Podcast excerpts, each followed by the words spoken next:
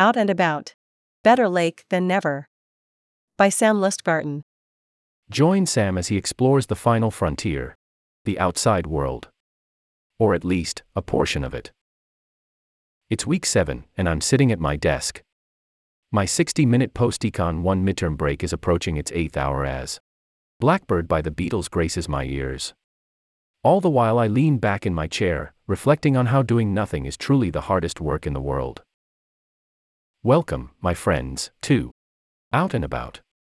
My name is Sam, but I'll call you Betty, and Betty, you can call me Al.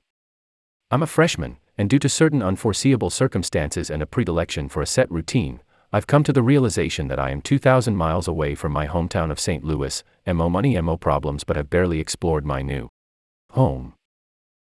So, this is how it's going to be for the next few weeks. I'm going to go out and do things.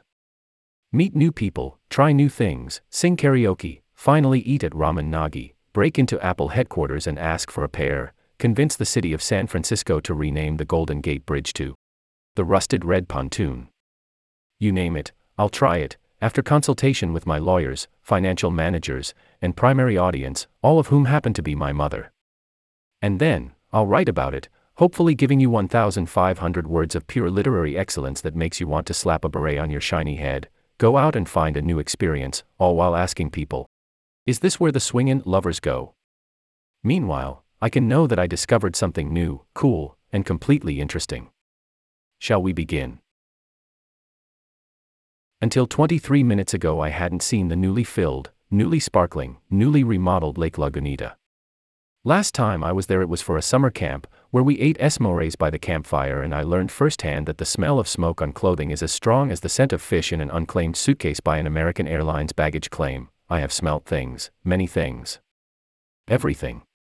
Telling people about my failure to visit the lake usually resulted in them shouting, How? Why the hell not, Anne? But you live in Govco. Literally, it's right there. But still, I never went. Yet when you realize that your deadline for your first article is coming up tomorrow and have as many words for it as Leonardo DiCaprio has had age appropriate relationships, you get desperate, and that is why I finally went to Lake Lagunita. The plan was simple Get to the backside of Lagunita, climb the hill, go to the lake, look at the water, come up with some aquatic related puns. I have pond ERD many. Sorry, they just flow out of me, then call it a day. I didn't think that the lake would be much of anything, especially since it's been so many weeks since those horrible storms. When I climbed the hill, I was genuinely speechless. Speechless, I tell you. Speechless. How could such a thing happen? Like, I talk. A lot. Too much. And I lived less than 20 minutes from the Mississippi and Missouri rivers. This wasn't supposed to happen. You were supposed to have read 15 lake puns by now. The aquatic satire was supposed to be flooding you with torrents of verbal grandiosity. Yet, speechless I was. No, I did not do the full walk around the lake, but as the sun shined its last of the day and wind did its best to freeze my face into an eternal squint, I admired the beauty of it all. I really love Stanford's campus, and while walking it can be a bit of a pain, there's always something hidden around a corner. Some cool building, tree, or even statue. But it can sometimes feel narrow and enclosed, full of buildings squashed close together that are often as complementary as they are incongruous with their surroundings. But the lake is open. There is nothing preventing you from seeing the other side, no building or activity going on that changes your plans or takes your attention away from the steps in front of you. It's hills, it's rocks, it's a dish, it's a lake. It's the perfect place to sit around and take a slow breath.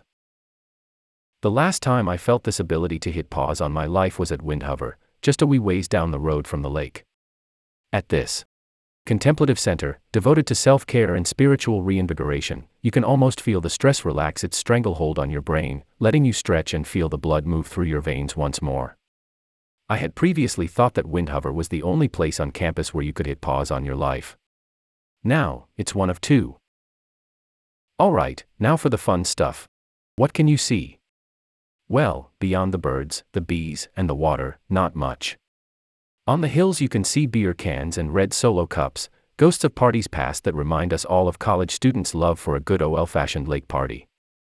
A watermelon was trying its damnedest to return to the shore after decades of war at Troy, but mighty Poseidon was having fun making it go bouncy bouncy across the lake's ripples. My favorite small detail was the change in the tone of the signs around the lake.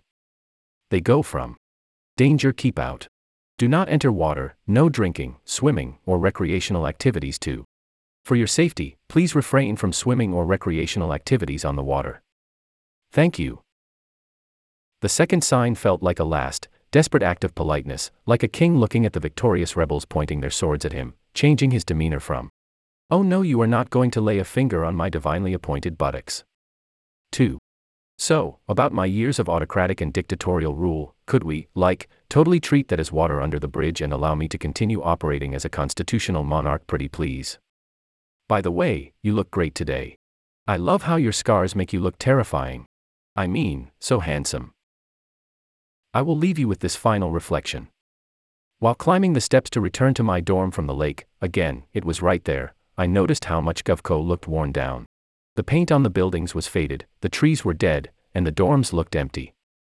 I looked behind me again and noticed for the first time that while the lake and beware the water signs were new, everything else was old. The path was broken, the houses were similarly tired. Perhaps there is a metaphor here.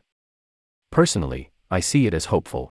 Yes, there is a lot at Stanford that needs to be replaced and improved, but the culture and drive of the institution still hum on to make something magical. Meanwhile, others may find it as more negative, another symbol of how people get distracted by newness rather than focus on problems lying patiently below the surface. As for which is more convincing, I will leave that with you. But whether it's your first or 101st time, Lagunita is a beautiful place to explore, unwind, and reflect on whatever you want. Enjoy it, because it might wash away as suddenly as it appeared, did you get it? Ah, ah. Good one, right. No. Yeah, alright, I know where the door is.